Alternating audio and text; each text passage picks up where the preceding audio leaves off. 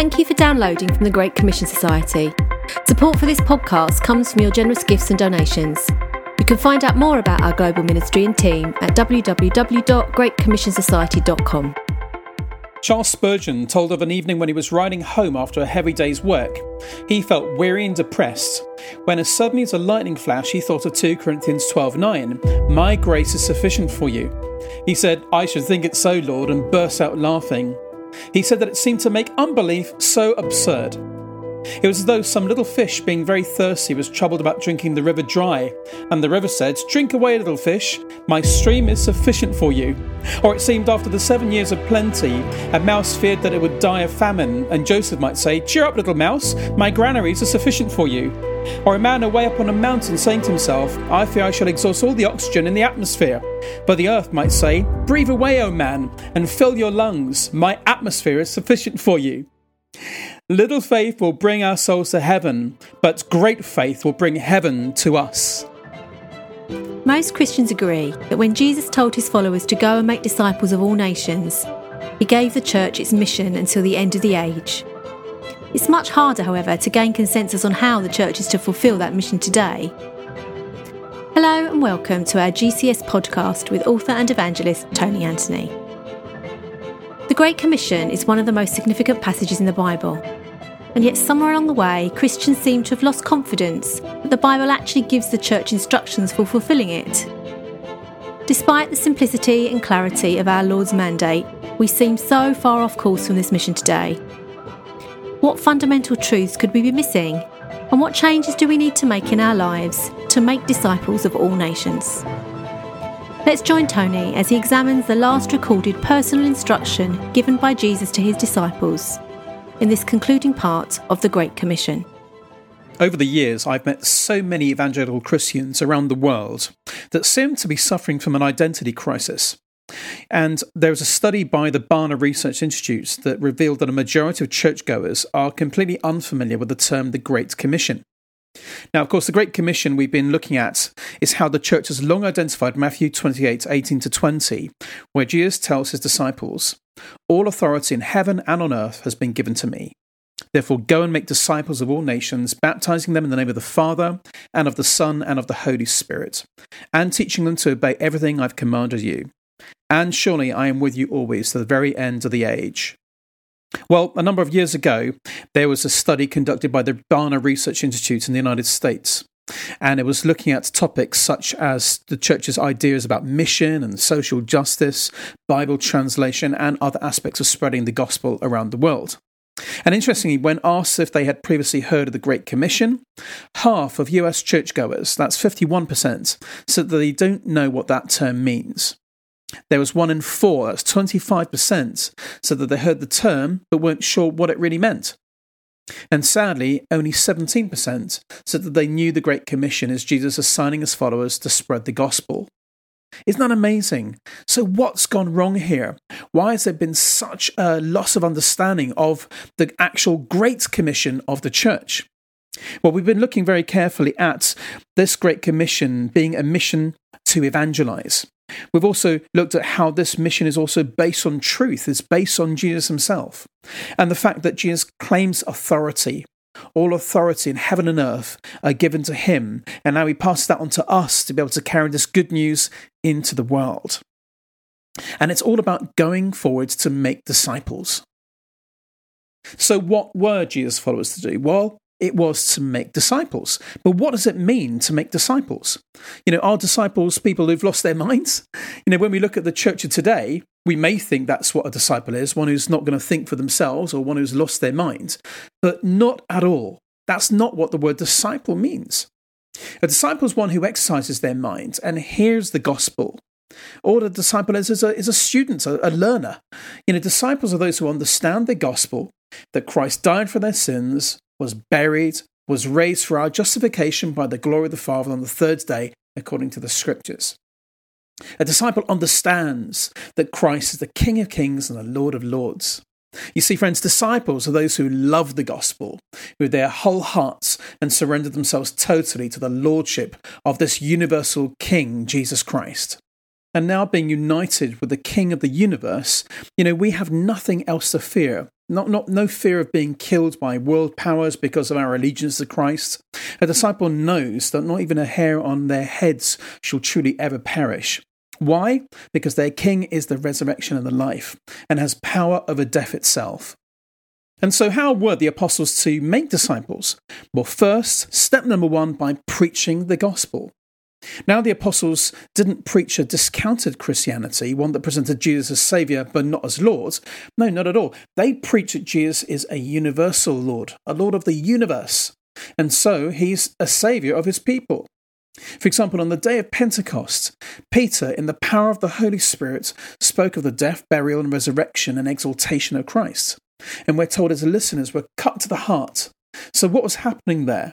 You see, the Lord by the Spirit was convicting sinners.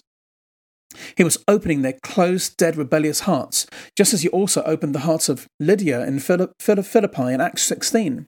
And that's the miracle of regeneration, this actual calling of God.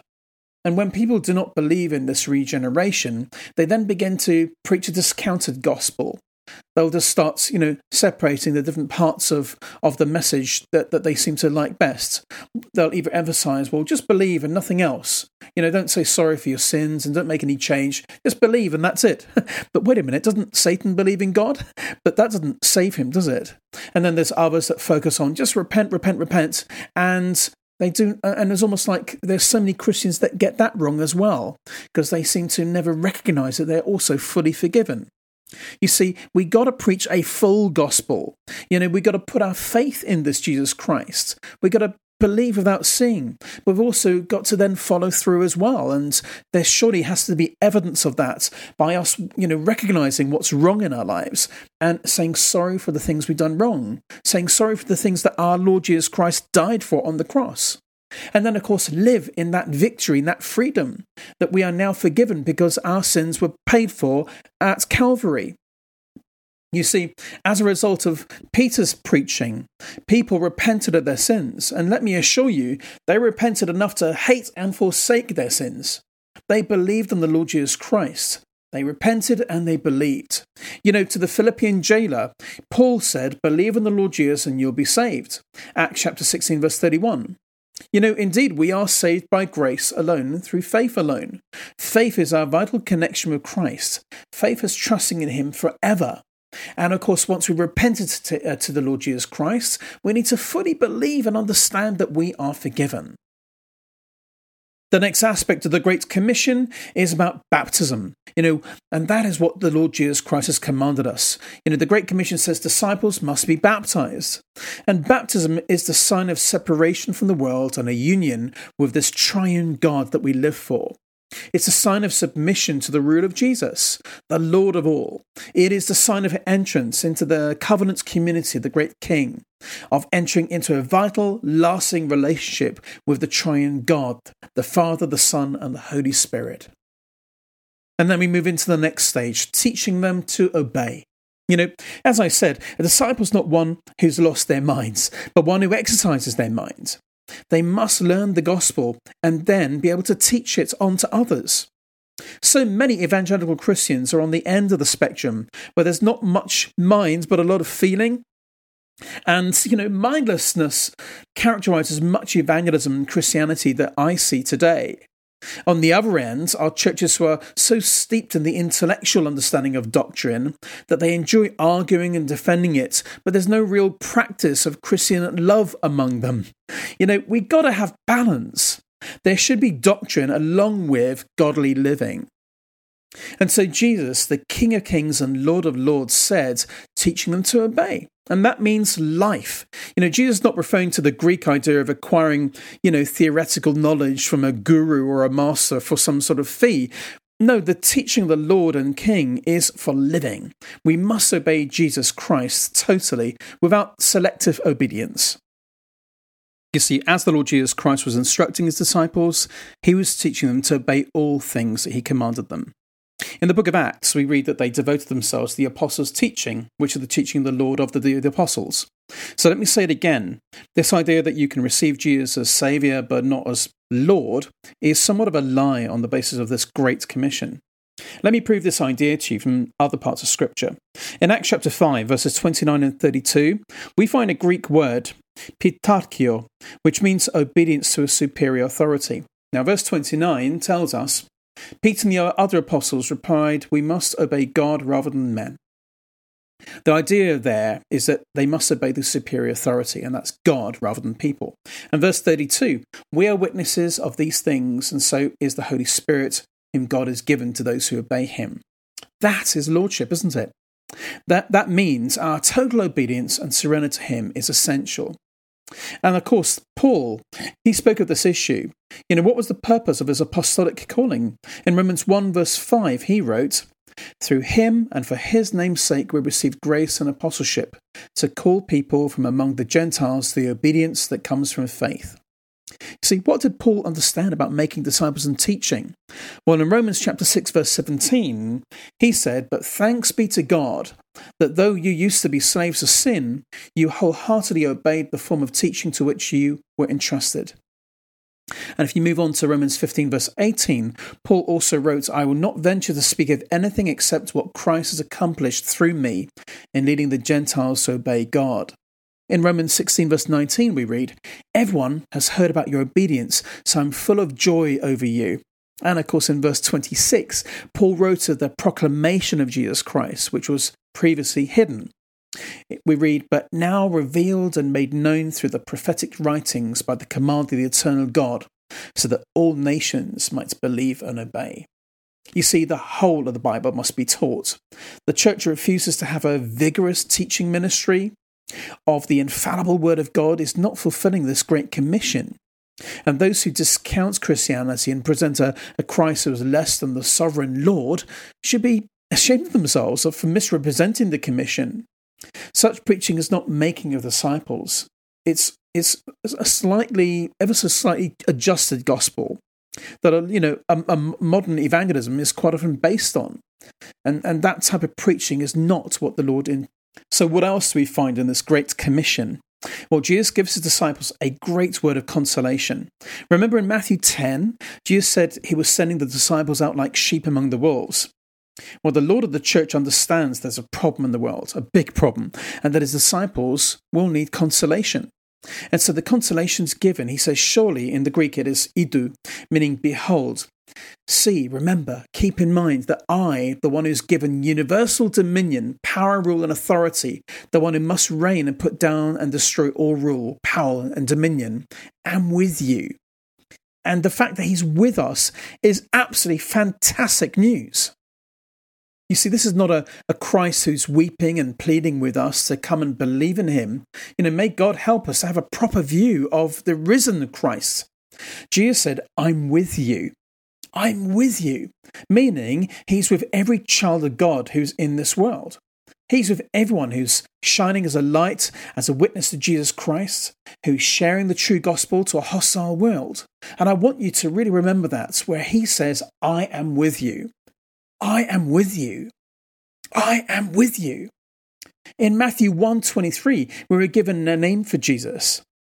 They will call him Emmanuel. And what does that mean? It means God with us.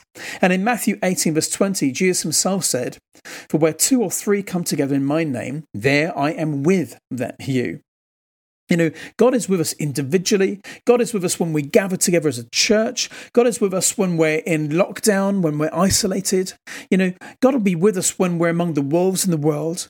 God is with us. You've got to remember that. You know, we're weak, but He's strong. We may be foolish, but He is surely wise. You see, Jesus said, I am with you always. In the Greek, you don't need to use the word eimi, meaning I am, but here Jesus adds it. He doesn't mean I will be or I may be, but he's emphasizing I am with you as Saviour, Lord, God, Shepherd, Physician, Friend, Captain, Saviour. I'm with you. Jesus saying this I'm with you. He's with us when we're alone, when we're in church, when we're out in the world. He's with us to bless us, defend us, guide us, forgive us, strengthen us, heal us, and provide for us every step of the way. Paul says in 2 Corinthians 4:14, "Thanks be to God who always leads us in triumphal procession in Christ and through us spreads everywhere the fragrance of the knowledge of him." That's the beauty of the gospel. To all of my fellow brothers and sisters out there in the world that are looking to share the gospel, are looking to evangelize, just please remind yourself of those words I will be with you always. You know, in John 14, 18, Jesus promises disciples, I will not leave you as orphans, meaning as those who are homeless and defenseless and without parents. You know, He will be with us by His Holy Spirit. He'll be with us always. He'll be with us every moment of every day, all of our days, until the very end of the age.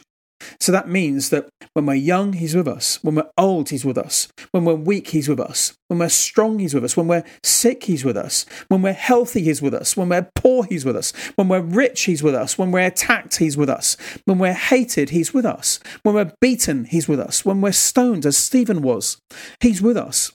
When we're martyred, He'll be with us. He gives grace, doesn't He?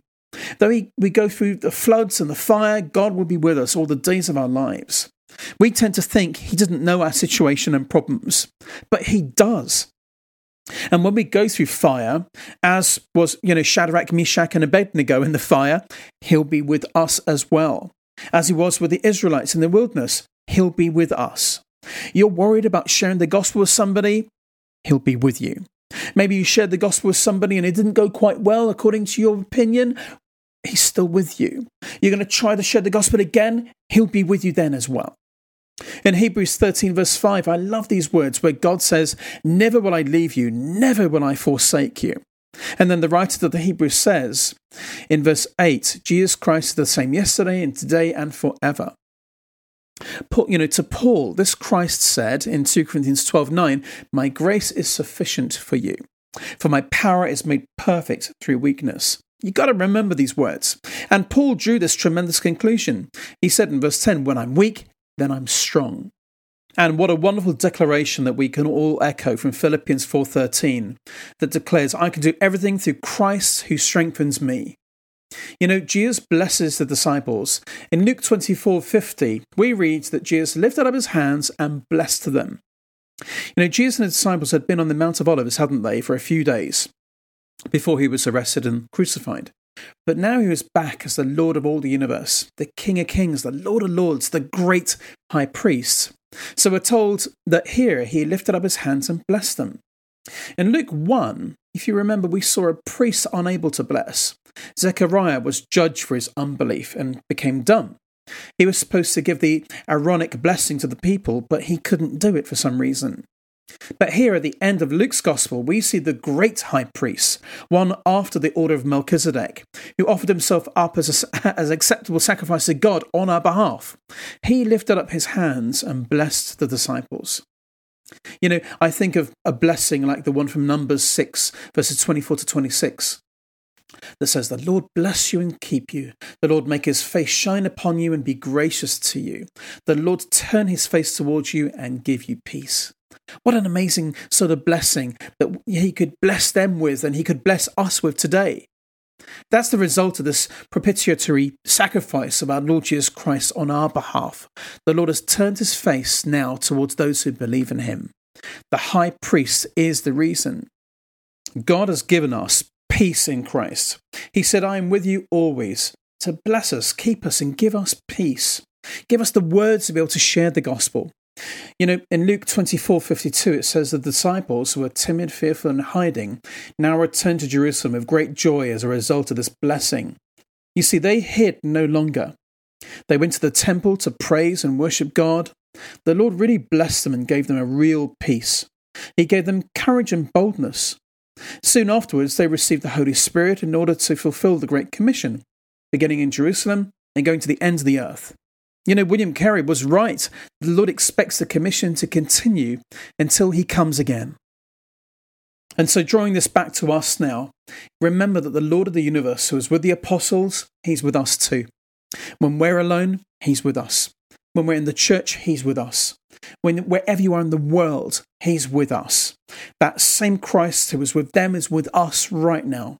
And so let us really declare the whole gospel without fear and with great confidence. You know, Jesus saves. What else? Jesus judges. So let us proclaim this gospel in our lives by our words until he comes again. He's going to come again with great joy to save the people that he's, he's saved and destroy, judge, and pour out his wrath over his enemies. It's his job. He must reign until he puts down every rebel. So may God effectually call you and open your heart that you may respond to the great claim of Jesus Christ as Lord and Saviour. Amen. We hope you enjoyed the message. Please subscribe and leave a rating and review to help others find our podcast. At GCS, our mission is to communicate the gospel message relevantly to every person in the world. One way we do this is by providing practical resources to help you grow in your faith and present the Christian faith across different cultures. Can find out more about our resources at www.greatcommissionsociety.com. If you would like to donate to our efforts, be sure to contact us, or you can donate online. GCS is a listener supported ministry and is chaired by a board of directors in Edinburgh, UK.